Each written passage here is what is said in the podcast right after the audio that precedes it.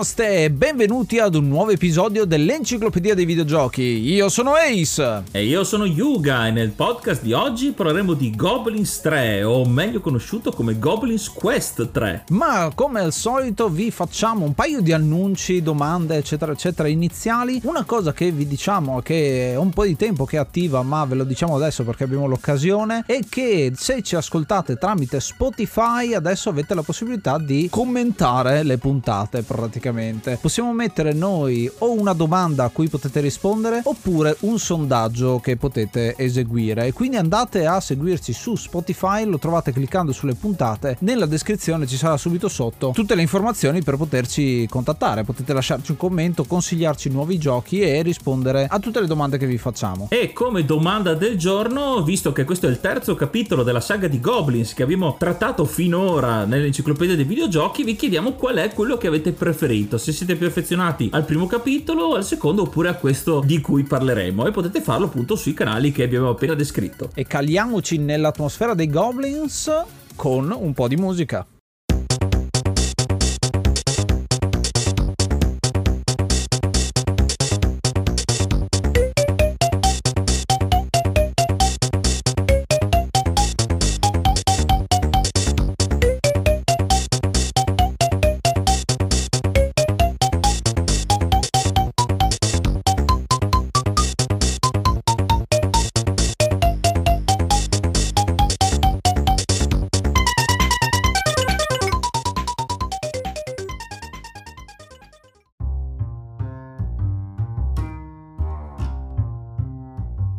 Di oggi è Goblins Quest 3, un gioco del 1993 sviluppato da Cocktail Vision e pubblicato da Sierra Online ed è il terzo capitolo della saga di Goblins, un'avventura grafica, una serie di avventure grafiche a tema fantasy molto scanzonate, molto divertenti e colorite. La Cocktail Vision eh, ci ha abituato a tantissime avventure grafiche, a partire dai tre Goblins appunto 91, 92, 93, ma abbiamo anche Fascination,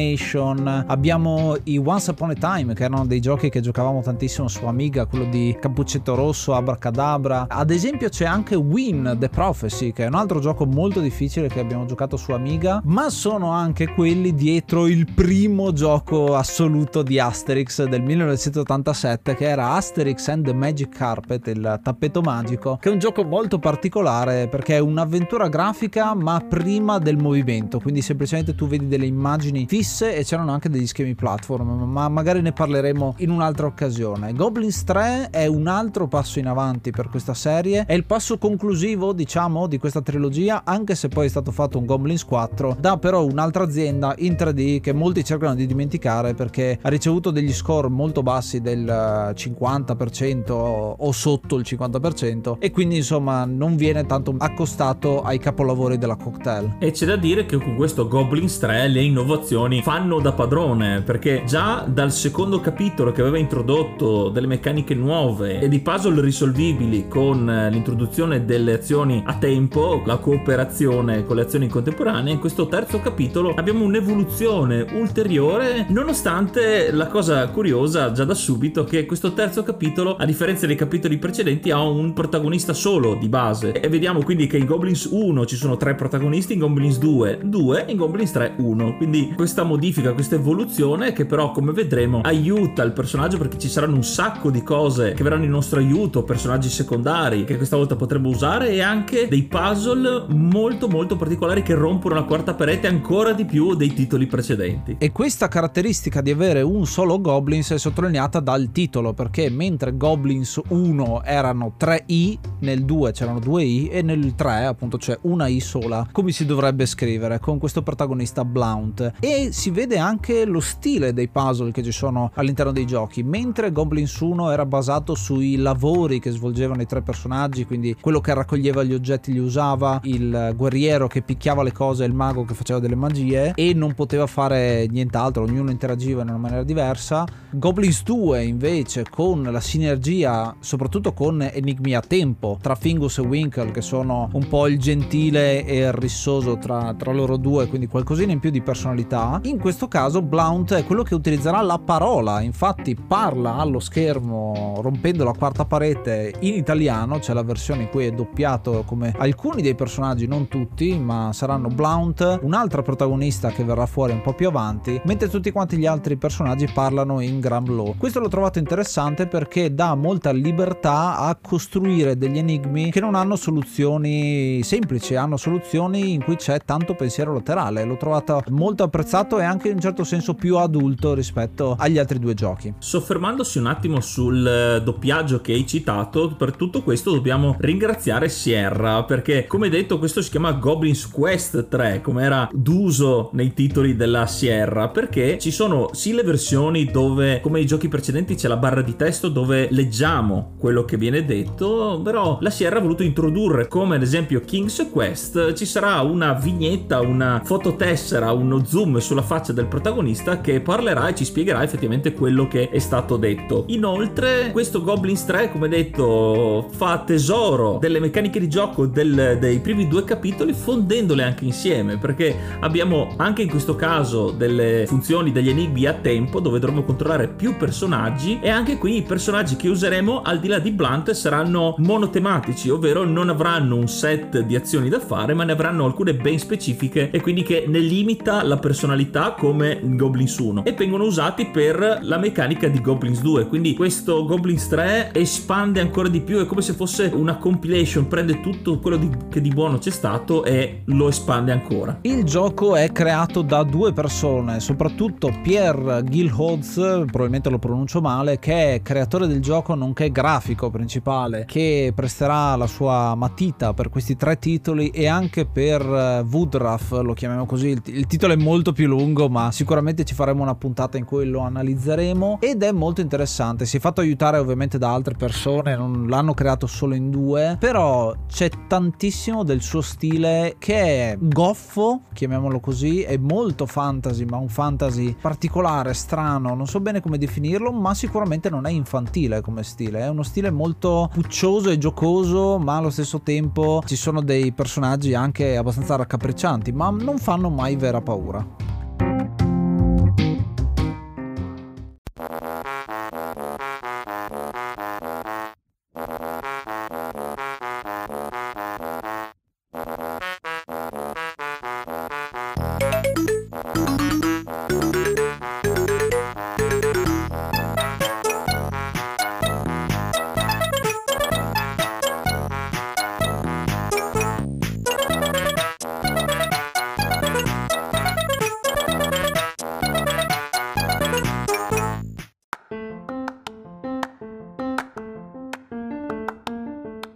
elemento che questo Goblins uh, introduce sono le cinematiche, come ad esempio l'inizio del gioco, proprio l'introduzione, dove vedremo Blunt eh, dormire bellamente nella cabina di una nave, solo che vediamo dall'oblò, dalla, dalla finestra, che il capitano scappa perché questa nave in realtà sta volando ed è sotto attacco, c'è una pioggia di pietre e quindi vediamo tutto l'equipaggio che scappa, ma Blunt proprio non riesce a svegliarsi. E quindi inizieremo l'avventura su questa nave senza equipaggio che sta precipitando e quindi come questo primo schema ci introduce i primi enigmi che sono molto semplici ma molto d'impatto perché ad esempio ci faranno conoscere già la meccanica dei personaggi non giocanti, quelli che abbiamo citato poco fa. Infatti libereremo un pappagallo, il mozzo se vogliamo dire della nave, questo pappagallo champ un po' tonto, un po' goffo che però ci dà una mano a prendere quello che ci serve per riuscire a fuggire da questa nave e capiamo anche la trama scherzosa, il tema tema scherzoso che contraddistingue la saga di Goblins perché noi per fuggire andremo su una scialuppa di salvataggio, gli metteremo un ombrello e ci lasceremo cadere. Quindi già qui l'assurdità dello spirito del gioco. Ma come c'è finito Blount su quella nave? Sta andando a una riunione, sta andando a fare un'intervista perché lui è un giornalista che ha un'intervista esclusiva con i due sovrani rivali dei regni vicini, ovvero il re Bod e la regina Xina e in questo caso appunto è vittima di questo incidente naufragio aereo, chiamiamolo così, con la tempeste di pietre. Interessante perché non c'è re Ongulafre, il re che c'era sia nel primo che nel secondo, ma qua si parla di regni vicini, quindi lui è, sta andando proprio da un'altra parte. E l'altra cosa interessante è il fatto che le cutscene, queste cinematiche, c'era anche in realtà l'introduzione degli altri giochi, però era solo lì e tutto quelle che erano le transizioni tra una scena e l'altra, tra un capitolo e l'altro di questi dieci capitoli che compongono questo gioco, venivano fatti nei primi Goblins tramite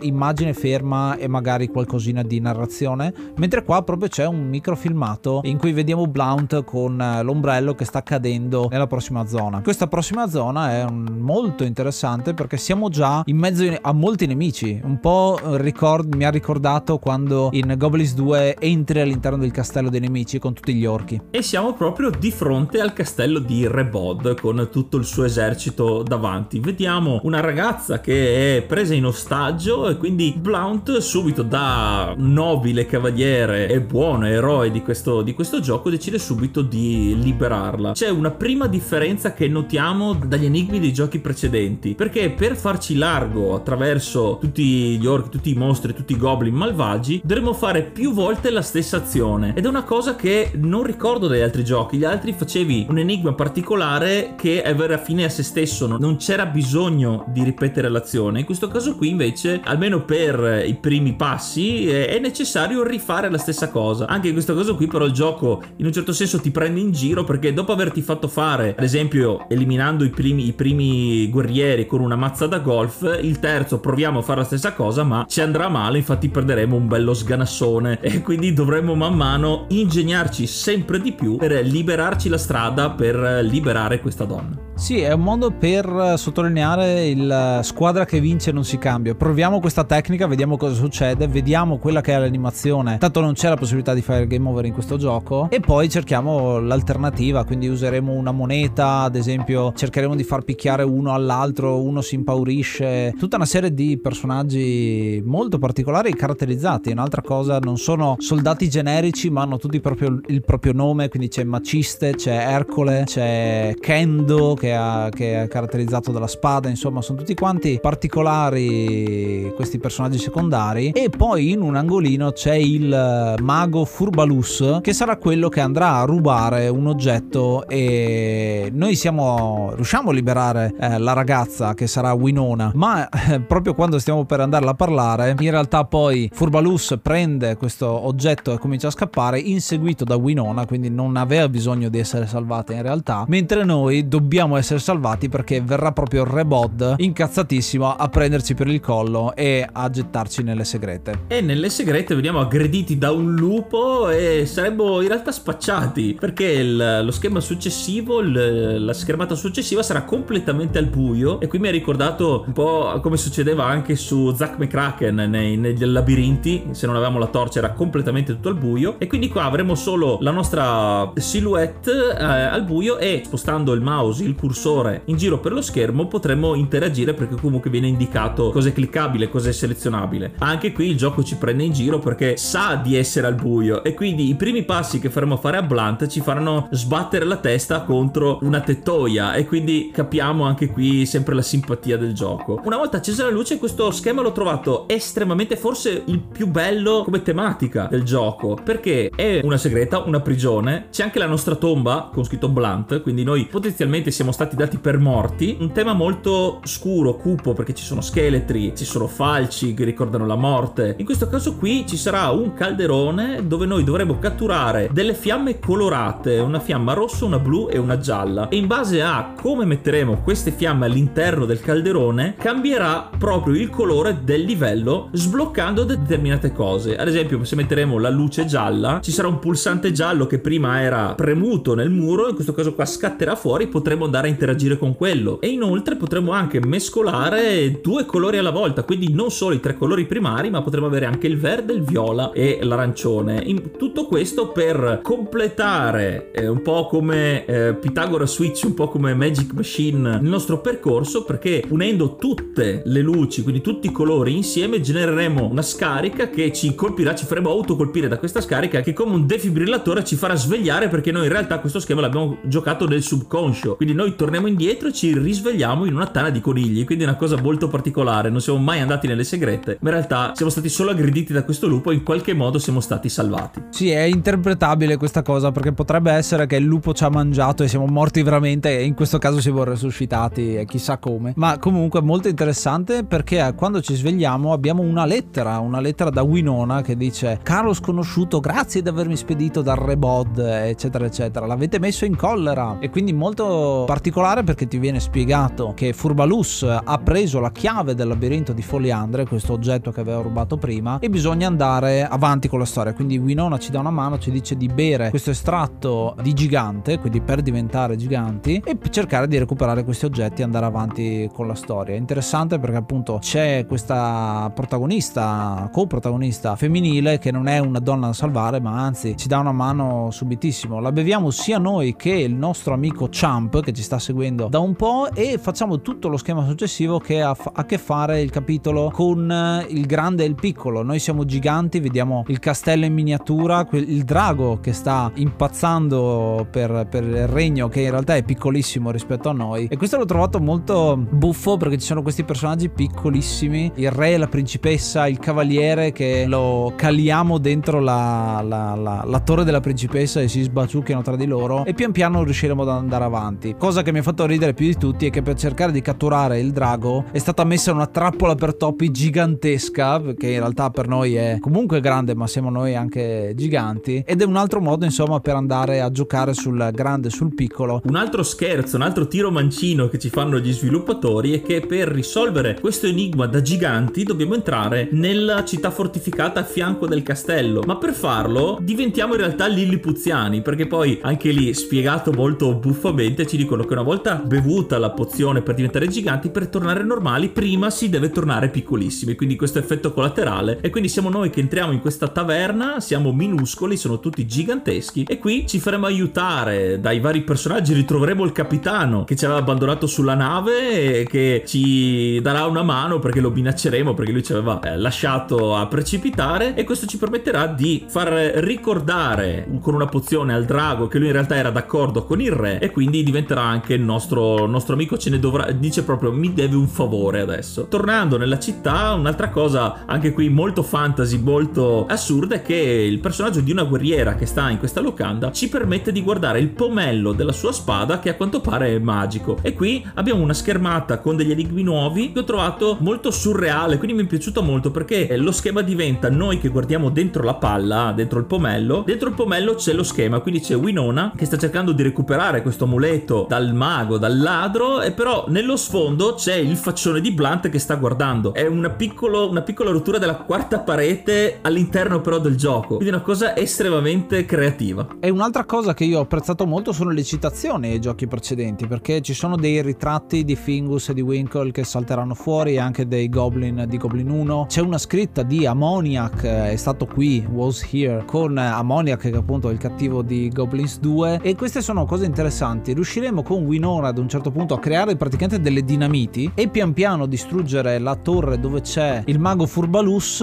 E queste dinamiti hanno una tecnica ancora più particolare. Il fatto che le dinamiti a seconda di come le andiamo a creare mettendo più polvere da sparo oppure usando un tubo più grande più piccolo accendendolo in una determinata maniera avrà una potenza diversa e quindi c'è di nuovo il ritorno di fare la stessa cosa con magari una virgola di differenza. Questo l'ho trovato molto interessante perché ti dà la possibilità insomma di ancora usare il pensiero laterale ma quando raggiungeremo il mago per prendere la chiave il mago ci spruzzerà addosso una polverina e ci trasformerà in farfalle. Quindi in questo caso Winona fallisce la missione ritorneremo ad usare Blount e andremo nella città per il prossimo capitolo. Questo capitolo è forse quello che a me è piaciuto di più perché eh, c'è questa città insomma da esplorare dobbiamo creare diverse pozioni eh, con delle ricette che impareremo di volta in volta ma viene anche introdotto il tema del bene e del male del doppio. Come? Blount è stato maledetto quando è stato mangiato dal lupo e infatti cosa succederà? Ad un certo punto creeremo praticamente una luna piena all'interno di una lampada e guardando questa luna piena Blount si trasforma in un lupo mannaro. Un lupo mannaro che assomiglia un po' a Winkle di uh, Goblins 2 e che interagirà con gli oggetti in una maniera totalmente diversa. Sarà molto più irriverente si metterà a spaccare le cose a minacciare ad esempio l'alchimista per farsi insegnare le ricette. L'ho trovato molto interessante perché poi bisogna ritornare indietro e andare avanti. E questa cosa è particolare perché in una schermata saremmo il lupo mannaro, poi usciamo e siamo tornati blount perché c'è il sole ovviamente. E il tema del doppio viene valorizzato ancora di più nell'enigma per creare le pozioni, eh, come detto prima da Ace. Nella schermata infatti non avremo personaggi fisici ma avremo le nostre mani, quindi le azioni in contemporanea saranno fatte dalla mano sinistra e dalla mano destra interagibili e in base alla mano perché c'è la ricetta, la, la, le regole che vengono spiegate dall'alchimista e che ad esempio la mano destra può afferrare gli oggetti e posizionarli ma la mano sinistra è quella che deve azionare le macchine. Diventerebbe molto eh, è come se fosse una visuale in prima persona e siamo noi che troviamo gli oggetti che abbiamo raccolto finora che saranno sparsi nel laboratorio dell'alchimista e man mano creeremo le varie pozioni. Una cosa che creeremo all'inizio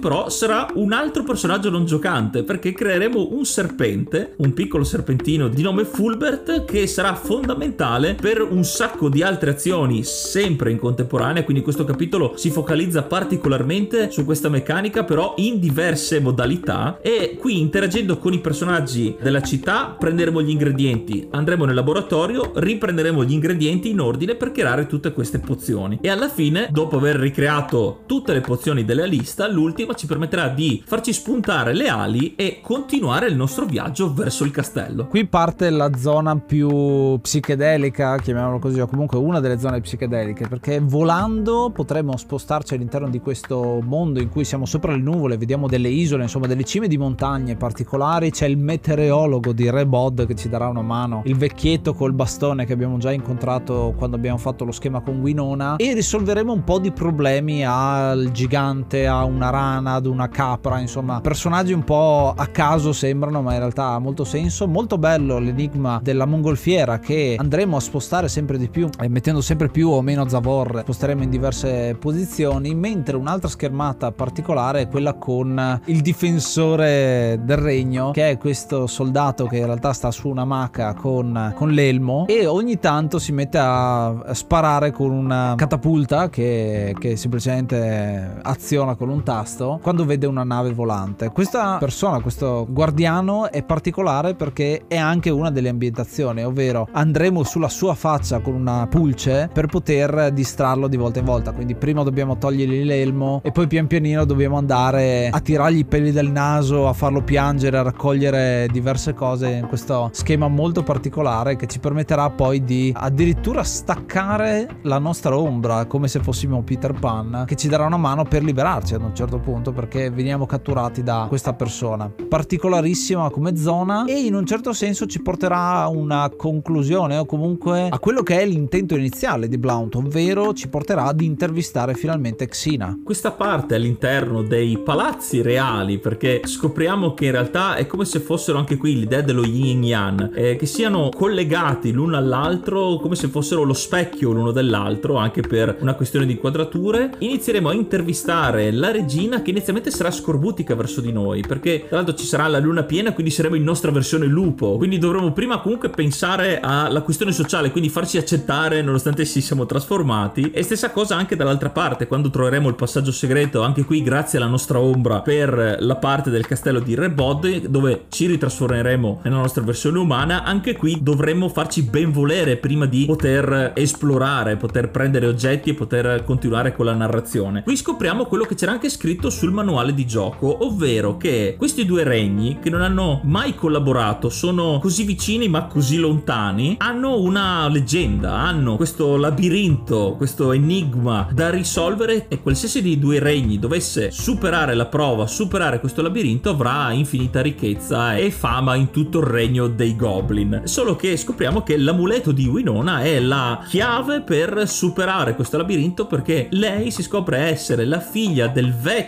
custode del labirinto che siccome fino a quel momento nessuno ci aveva neanche più provato a farlo era passato a miglior vita lasciando questa eredità. Riusciamo a riavere l'amuleto e a farci strada attraverso le varie parti della sala delle sale reali. Citerei un'altra azione in contemporanea molto action rispetto agli altri enigmi anche dei giochi precedenti perché grazie a Fulbert il, il serpente dovremmo agitare dei candelabri appesi al soffitto e dovremmo lanciarci al momento giusto per fare un po' come i film di pirati, quindi ondeggiare e arrivare dall'altra parte. Ma l'ho trovato molto particolare perché non erano così movimentati i giochi precedenti, quindi un mix eh, un po' più action, un po' più sociale e, e comunque gli enigmi particolari e arriviamo poi all'enigma, al labirinto dove qua si scatena proprio lo psichedelico e quindi penso che i programmatori abbiano anche utilizzato delle fonti esterne, delle sostanze esterne perché veramente uno schema così non l'avevo mai visto. Cosa particolare è che la scena in cui entriamo in questo labirinto c'è questo annunciatore che dice ah c'è il rappresentante del regno di Xina e fa entrare Blount che tranquillo e bel bello entra. Ma poi esce da una porta sul retro si trasforma in Blount Mannaro ed è il rappresentante per Rebod quindi in sostanza c'è un campione per ciascuno dei regni ma è sempre lui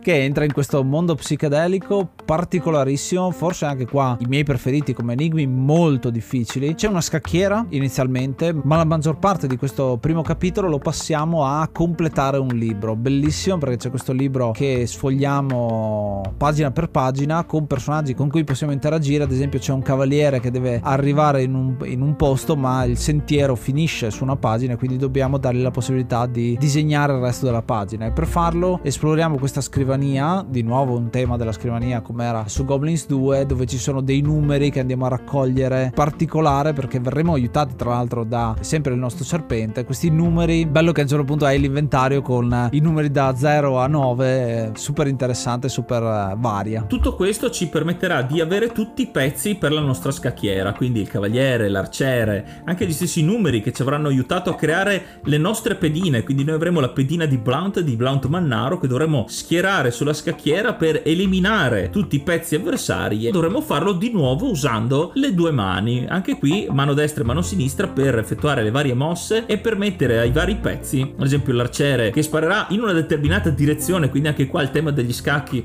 non è da sottovalutare non basterà metterlo in un qualsiasi posto quindi in base a dove verranno messi dovremo creare la strategia perfetta per lasciare il re in scacco matto perché il re ovviamente potrà spostarsi. Usando abilmente i nostri pezzi e come si muovono lo metteremo alle strette con come detto uno scacco matto lo batteremo e potremo accedere alla torre finale. Questa torre finale è ancora più particolare perché è composta da altre due schermate, una che è divisa a metà e quindi c'è un blount sotto e un blount sopra allo specchio e li utilizzeremo entrambi insomma per ad esempio giocare col tempo perché abbiamo che ne so un uovo che facciamo diventare un pulcino che diventa poi un gallo e lo spostiamo avanti e indietro nel tempo per fare determinate cose, lo passiamo tra uno specchio e l'altro anche, quindi super interessante come situazione. E un'altra schermata che invece vedrà Blount dividersi letteralmente in due, quindi la parte mannara è a sé stante ed è uno schema in cui siamo zoomati piccolissimi, un, un altro labirinto pieno di scale, un po' alla Escher anche se come è realistico e cercheremo anche di esplorare il lago della visione ad esempio che è uno dei posti che ci sono qua dentro, recuperare delle lastre, andare in giro,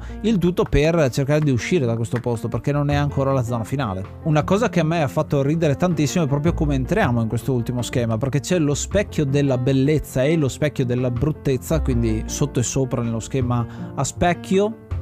eh, specchio si dice in tutti e due i sensi e dovremo utilizzare l'unguento recuperato per trasformare il blount di sotto in blount bello e quindi sembra un po' Elvis Presley mentre quello di sopra nel blount brutto e quindi con i capelli tutti arruffati un occhio giallo e la bocca tutta sdentata. A questo punto entreremo contemporaneamente blount si riunirà un'altra volta e affronteremo lo schema finale Quest'ultima schermata a tema onirico ci vede fare la conoscenza con la divinità di questo mondo che per sottolineare di nuovo la tematica del dualismo e dello yin yang eh, in questo caso qui non è completo è diviso in due. Infatti vediamo che ha mezzo viso umanoide mezzo viso demoniaco e non riesce a trovare l'equilibrio. Insieme a lui ci sono due altre entità una del bene quindi vediamo Angelica e una del male quindi un demone che hanno degli strumenti perché bisogna ricostruire la melodia del bene e del male per fare combaciare di nuovo tutte le cose. E qui dovremmo recuperare proprio gli spartiti delle due melodie che poi genereranno le note, quindi anche qui come succedeva in Goblins 2 dove c'era lo, lo, l'enigma dei musicisti, dovremmo catturare le note giuste, farle legare insieme per creare la melodia esatta e quindi riformare, riconciliare, ricreare la divinità del, di tutto, del mondo. E con un bel concerto finale dell'angelo e del demone che suoneranno insieme ci sarà alla fine del gioco. Uscirà Goblins News con l'articolo scritto dallo stesso Blount che dice fate una cura di acqua di foliandre e la serenità entrerà nei vostri cuori per la vita. No, questa è la pubblicità ovviamente, ma parla del matrimonio del secolo. Infatti Xina e Bod si sposano e quindi finalmente ci sarà una pace tra i due regni. E come piccola chicca che viene messa all'interno di questo gioco il fatto che viene rivelato che Blount è in realtà il figlio di Re Angulafre e nell'infanzia è stato rapito da un demone. Infatti questa è la citazione di quello che succede in Goblins 2 nel principe buffone. Blount è il principe buffone e questa è un'altra cosa che è interessante perché era stato rapito da un demone, si comportava anche in maniera molto strana e finalmente ha ritrovato l'equilibrio dopo un altro gioco ed è una bellissima conclusione a una bellissima trilogia. Ho apprezzato particolarmente il flashback che rivela la vera identità di Blount perché lo vediamo lui che guarda verso l'orizzonte con questa nuvola, con questo nuvola di ricordo dove ci vengono fatte vedere proprio le sezioni, l'intro di Goblins 2 e anche il finale con le sezioni più importanti del gioco. Quindi senza dire una parola fanno vedere, ti fanno capire chi è alla fine il personaggio di Blount. E alla fine giustamente si sposa, come detto, con Winona e vediamo anche tutti i vari personaggi, gli NPC, il mago, serpente, la pulce, tutti che hanno trovato la loro anima gemella. Quindi un finale più eh, vissero felici e contenti di così veramente non riesco a immaginarlo.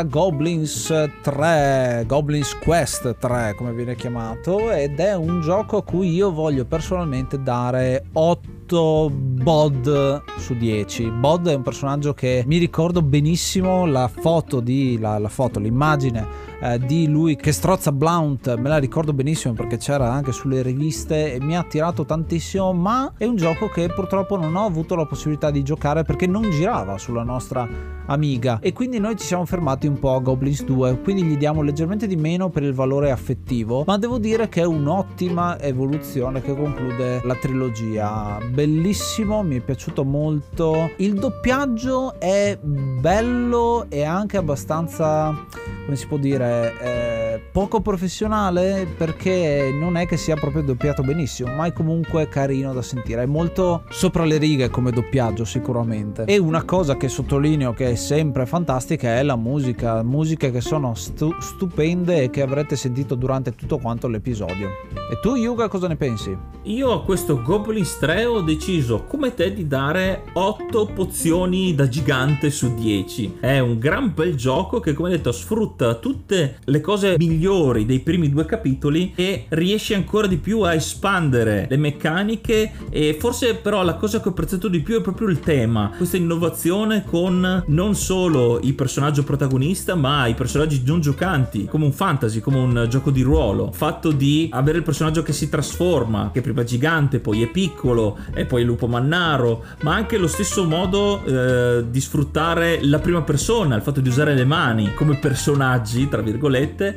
e lo schema dei colori è di un'inventiva secondo me che non avevo mai visto fino a quel momento lì. Gli do un voto molto più basso di Goblins 2 perché gli avevo dato ben 9,5 ma appunto è dal punto di vista emotivo. Goblins 2 è un gioco che ho amato da sempre e Goblins 3 è altrettanto bello se non di più graficamente solo che se posso trovare una pulce, un meno, una, un neo in questo gioco è forse come accennato la tediosità di alcune azioni che devi rifare tante volte. Solitamente nelle avventure grafiche basta che fai una volta al limite le cose che ripeti più volte sono i dialoghi parlando con lo stesso personaggio e varie linee di dialogo diverse. Il fatto di rifare tante volte le dinamiti a lanciare l'ho trovato in realtà poco intuitivo perché talmente abituato a essere più vario di così il rifare la stessa mossa tante volte l'ho trovato un po' tediosa e anche alcuni altri enigmi anche nel laboratorio per creare le pozioni bisogna sempre fare lo stesso procedimento per arrivare fino a un certo punto e poi cambiare. Quindi se proprio devo trovargli qualcosa che non mi è piaciuto è proprio questo e per quello gli eh, giustifico il voto un po' più basso per un gioco che comunque è di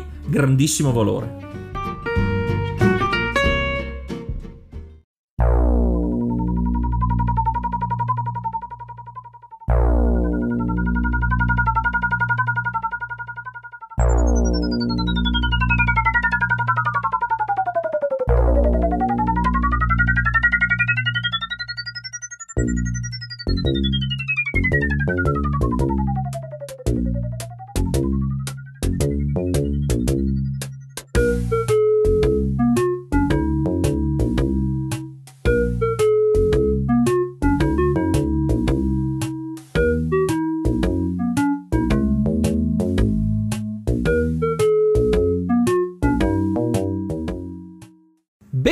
Con questo abbiamo chiuso la trilogia di Goblins 3. Molto probabilmente non affronteremo Goblins 4, ma chi lo sa, lo scoprirete solo nella prossima stagione. Anche perché ogni tanto ci sta di parlare anche di videogiochi, magari che non ci sono piaciuti. Fatecelo sapere, ad esempio, nei commenti che trovate adesso nuovi appunto su Spotify direttamente, oppure venitecelo a segnalare direttamente su Instagram sul nostro profilo at enciclopedia dei videogiochi, dove pubblichiamo estratti delle puntate, eh, ragionamenti differenti e varie sugli episodi che andiamo a eh, fare, diverse stories, facciamo anche con eh, richieste insomma da parte vostra di trattare, di fare delle mini recensioni di giochi completamente a caso che ci dite voi, perché vogliamo sempre cercare di arricchire questa enciclopedia dei videogiochi che siamo in due a scriverla con tanti ospiti, ma soprattutto con tanti ascoltatori che ogni tanto prendono la mano o la cornetta o il, lo smartphone per mandarci un vocale. E se volete riascoltarvi tutta la trilogia di Goblins eh, dell'enciclopedia dei videogiochi, potete farlo accedendo al nostro archivio, che troverete il link in descrizione su Rebrandly, dove potete ordinarvi le puntate in maniera che siano di seguito, quindi potete fare il binge listening dei tre episodi per eh, farvi tutta l'esperienza e riascoltarvi la nostra esperienza di questa trilogia che ci è rimasta nel cuore. Come sempre, enciclopedia dei videogiochi.it. E anche per questo episodio è tutto. Noi come al solito ci riascoltiamo la prossima settimana e ascoltate l'enciclopedia dei videogiochi. Io sono Ace. Io sono Yuga. Namaste and be brave.